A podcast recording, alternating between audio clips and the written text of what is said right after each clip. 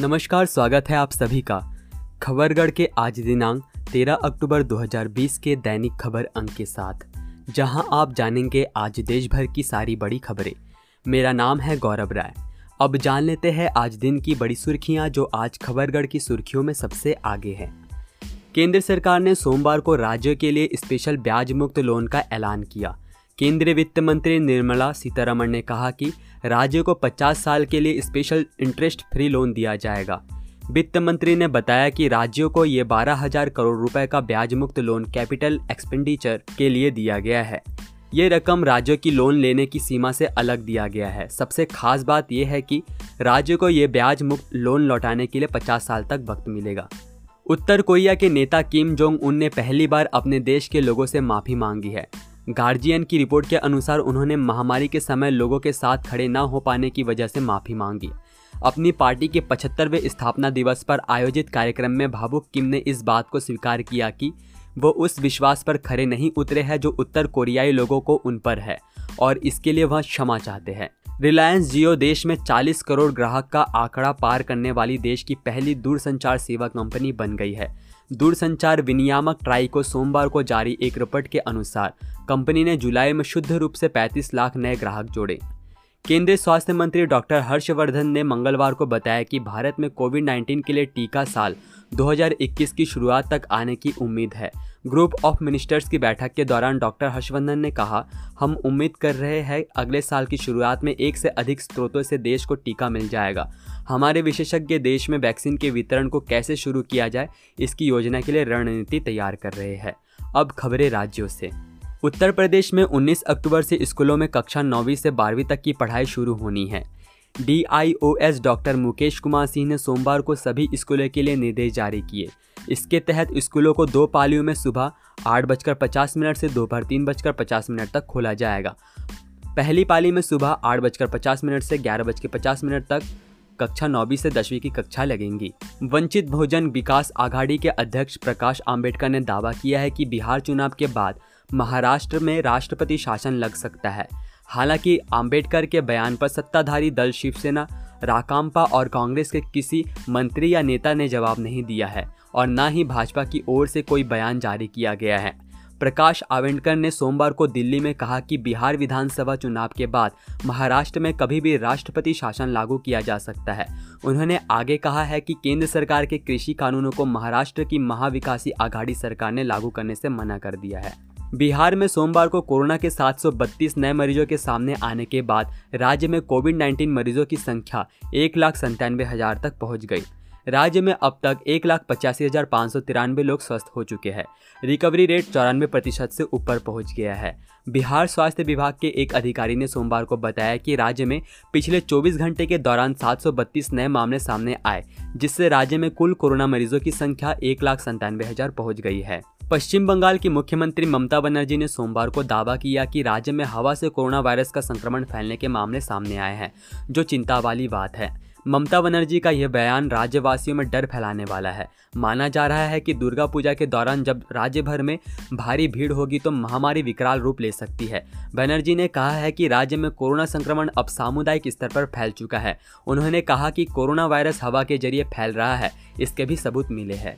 Andhra Pradesh high court ने सी I D जांच पर नाराजगी व्यक्त करते हुए सोमवार को केंद्रीय अन्वेषण ब्यूरो सी बी आई को निर्देश दिया कि वो सत्तारूढ़ वाई एस आर कांग्रेस के नेताओं द्वारा सोशल मीडिया पर कुछ न्यायाधीश और न्यायपालिका के खिलाफ की गई कथित अपमानजनक टिप्पणियों के मामले की जांच करे। जस्टिस राकेश कुमार और जस्टिस जय उमा देवी की पीठ ने सी बी आई को मामले में प्राथमिकी दर्ज करने और आठ सप्ताह के भीतर रिपोर्ट सौंपने के निर्देश दिए। मध्य प्रदेश में दीपावली के पहले स्कूल नहीं खुलेंगे। इस साल स्कूल खोलने का निर्णय पंद्रह नवंबर के बाद लिया जाएगा। इसमें भी अभिभावकों की अनिवार्य सहमति के बाद ही फैसला होगा। मध्य प्रदेश शासन स्कूल शिक्षा विभाग ने सोमवार शाम को इस संबंध में आदेश जारी कर दिए हैं। दरअसल केंद्र सरकार की अनलॉक पाँच की गाइडलाइन में पंद्रह अक्टूबर से स्कूल खोलने की बात कही थी, लेकिन इसका निर्णय प्रदेश सरकार पर छोड़ा है। तमिलनाडु के मुख्यमंत्री के पलानी स्वामी की मां दाबू सायामल का प्रदेश के सेलम में मंगलवार को दिल का दौरा पड़ने से निधन हो गया। सरकारी सूत्रों से इसकी जानकारी दी। सूत्रों ने बताया कि तिरानवे साल की थी और एक निजी अस्पताल में उन्होंने आखिरी सांस ली। राजस्थान पुलिस में जांच अधिकारियों को मिल रहे मोटरसाइकिल भत्ते पर संकट खड़ा हो गया है। पुलिस मुख्यालय ने मोटरसाइकिल भत्ते की राशि के साथ ही जांच अधिकारियों की संख्या बढ़ाने का प्रस्ताव राज्य सरकार को भेजा।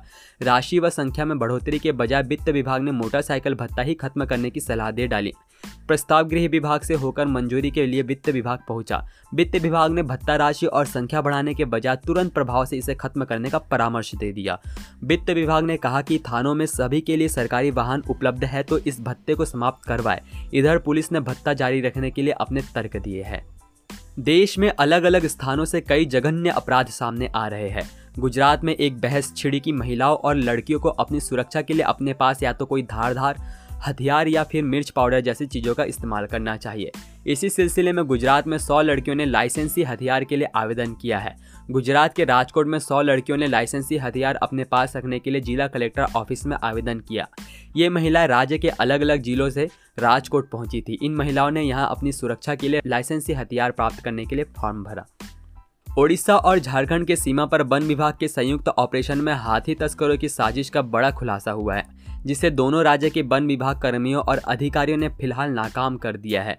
दोनों राज्यों की सीमा पर इन दिनों बाईस और ग्यारह हाथियों के दो झुंड भ्रमणशील है। बिजली के तार से हाथी को मारने की योजना तस्करों की थी, लेकिन दोनों राज्यों के वन विभाग के अधिकारियों के प्रयास से तस्करों के मंसूबे पर पानी फिर गया है।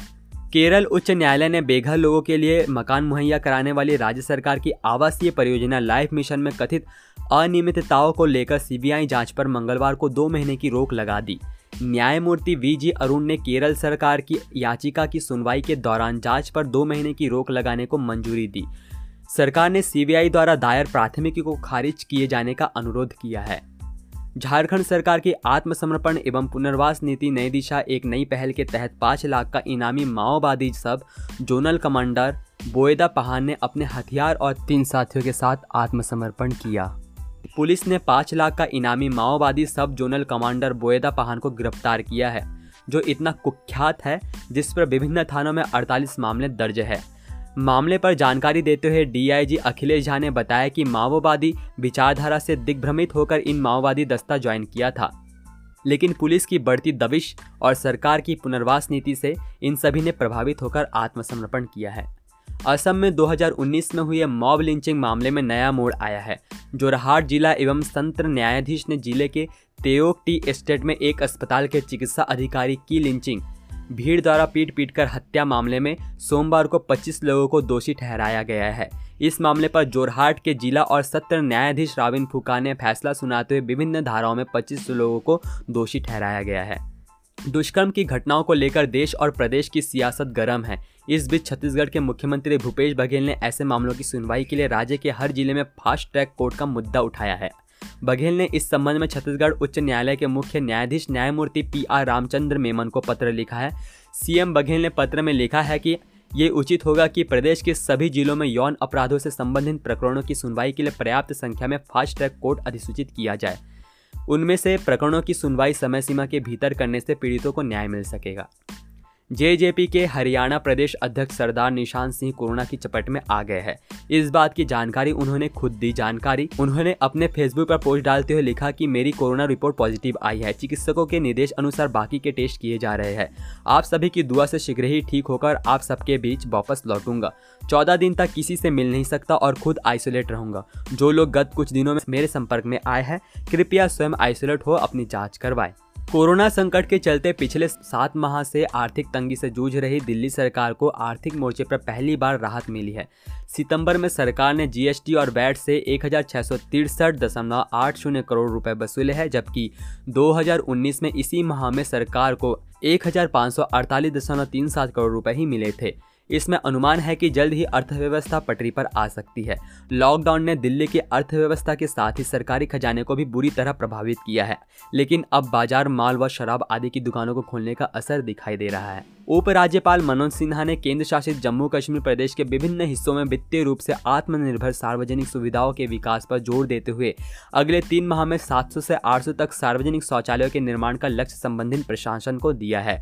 उन्होंने सभी प्रमुख सड़कों पर सार्वजनिक सुविधाओं व शौचालयों के निर्माण के लिए संबंधित अधिकारियों को उपयुक्त जगह को चिन्हित करने का निर्देश दिया। उन्होंने तीन माह के भीतर ही सात सौ से आठ सौ सार्वजनिक शौचालयों का निर्माण का लक्ष्य संबंधित अधिकारियों को दिया। उत्तराखंड में अब पत्नियों को मिलेगा मालिकाना हक, कैबिनेट के लिए तैयार हुआ प्रस्ताव। पति की जमीन पर पत्नियों को मालिकाना हक, सीएम ने महिलाओं को कर्ज देने के लिए शुरू की थी योजना, जिसके चलते पति कर नाम पर संपत्ति अभिलेखों में नाम होने पर पत्नी कर्ज नहीं ले पाती थी।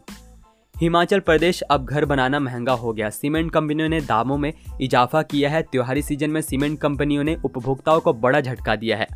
एसीसी, अंबुजा और अल्ट्राटेक कंपनी ने सीमेंट के दाम प्रति बैग आठ से दस रुपये बढ़ाए हैं। हैरत की बात है कि हिमाचल में तैयार होने वाला सीमेंट देश की राजधानी दिल्ली समेत पड़ोसी राज्य में सस्ता मिल रहा है, लेकिन हिमाचल में सीमेंट के दाम बेतहाशा बढ़ने से ठेकेदार के अलावा लोग भी परेशान हैं। चंडीगढ़ में बिजली विभाग को निजी हाथों में देने की योजना को सिरे चढ़ाने के लिए चंडीगढ़ प्रशासन की ओर से बिजली मंत्रालय को भेजे गए कई प्रस्तावों को मंत्रालय ने खारिज कर दिया है। मंत्रालय ने चंडीगढ़ को विशेषज्ञों की टीम देने से इनकार कर दिया है। इसके साथ ही विभिन्न मुद्दों को हल करने के लिए उच्च स्तरीय समिति बनाने की मांग को भी नहीं माना है। खबरगढ़ की तरफ से विशेष सूचना, अधिकतर राज्यों में लॉकडाउन लगभग खुल चुका है, पर कोरोना अभी भी हमारे आसपास ही है। इससे बचने के लिए सरकारी दिशा निर्देशों का पालन करें। अगर आपको सर्दी जुकाम, गले में दर्द की परेशानी हो तो नेशनल हेल्पलाइन नंबर नौ एक एक एक दो तीन नौ सात आठ शून्य चार छः या टोल फ्री नंबर एक शून्य सात पाँच पर डॉक्टर से निःशुल्क परामर्श लें व अपनी आँख, नाक और मुंह को छूने से पहले अपने हाथों को धो ले। सावधान रहे, सुरक्षित रहे, बदल कर अपना व्यवहार, करे कोरोना पर वार। आप सभी के लिए ये सारी जानकारी मैंने और खबरगढ़ की टीम ने जुटाई है। अभी के लिए इतना ही। देश दुनिया की बड़ी खबरों के लिए हमारे साथ बने रहे। जय हिंद, जय भारत।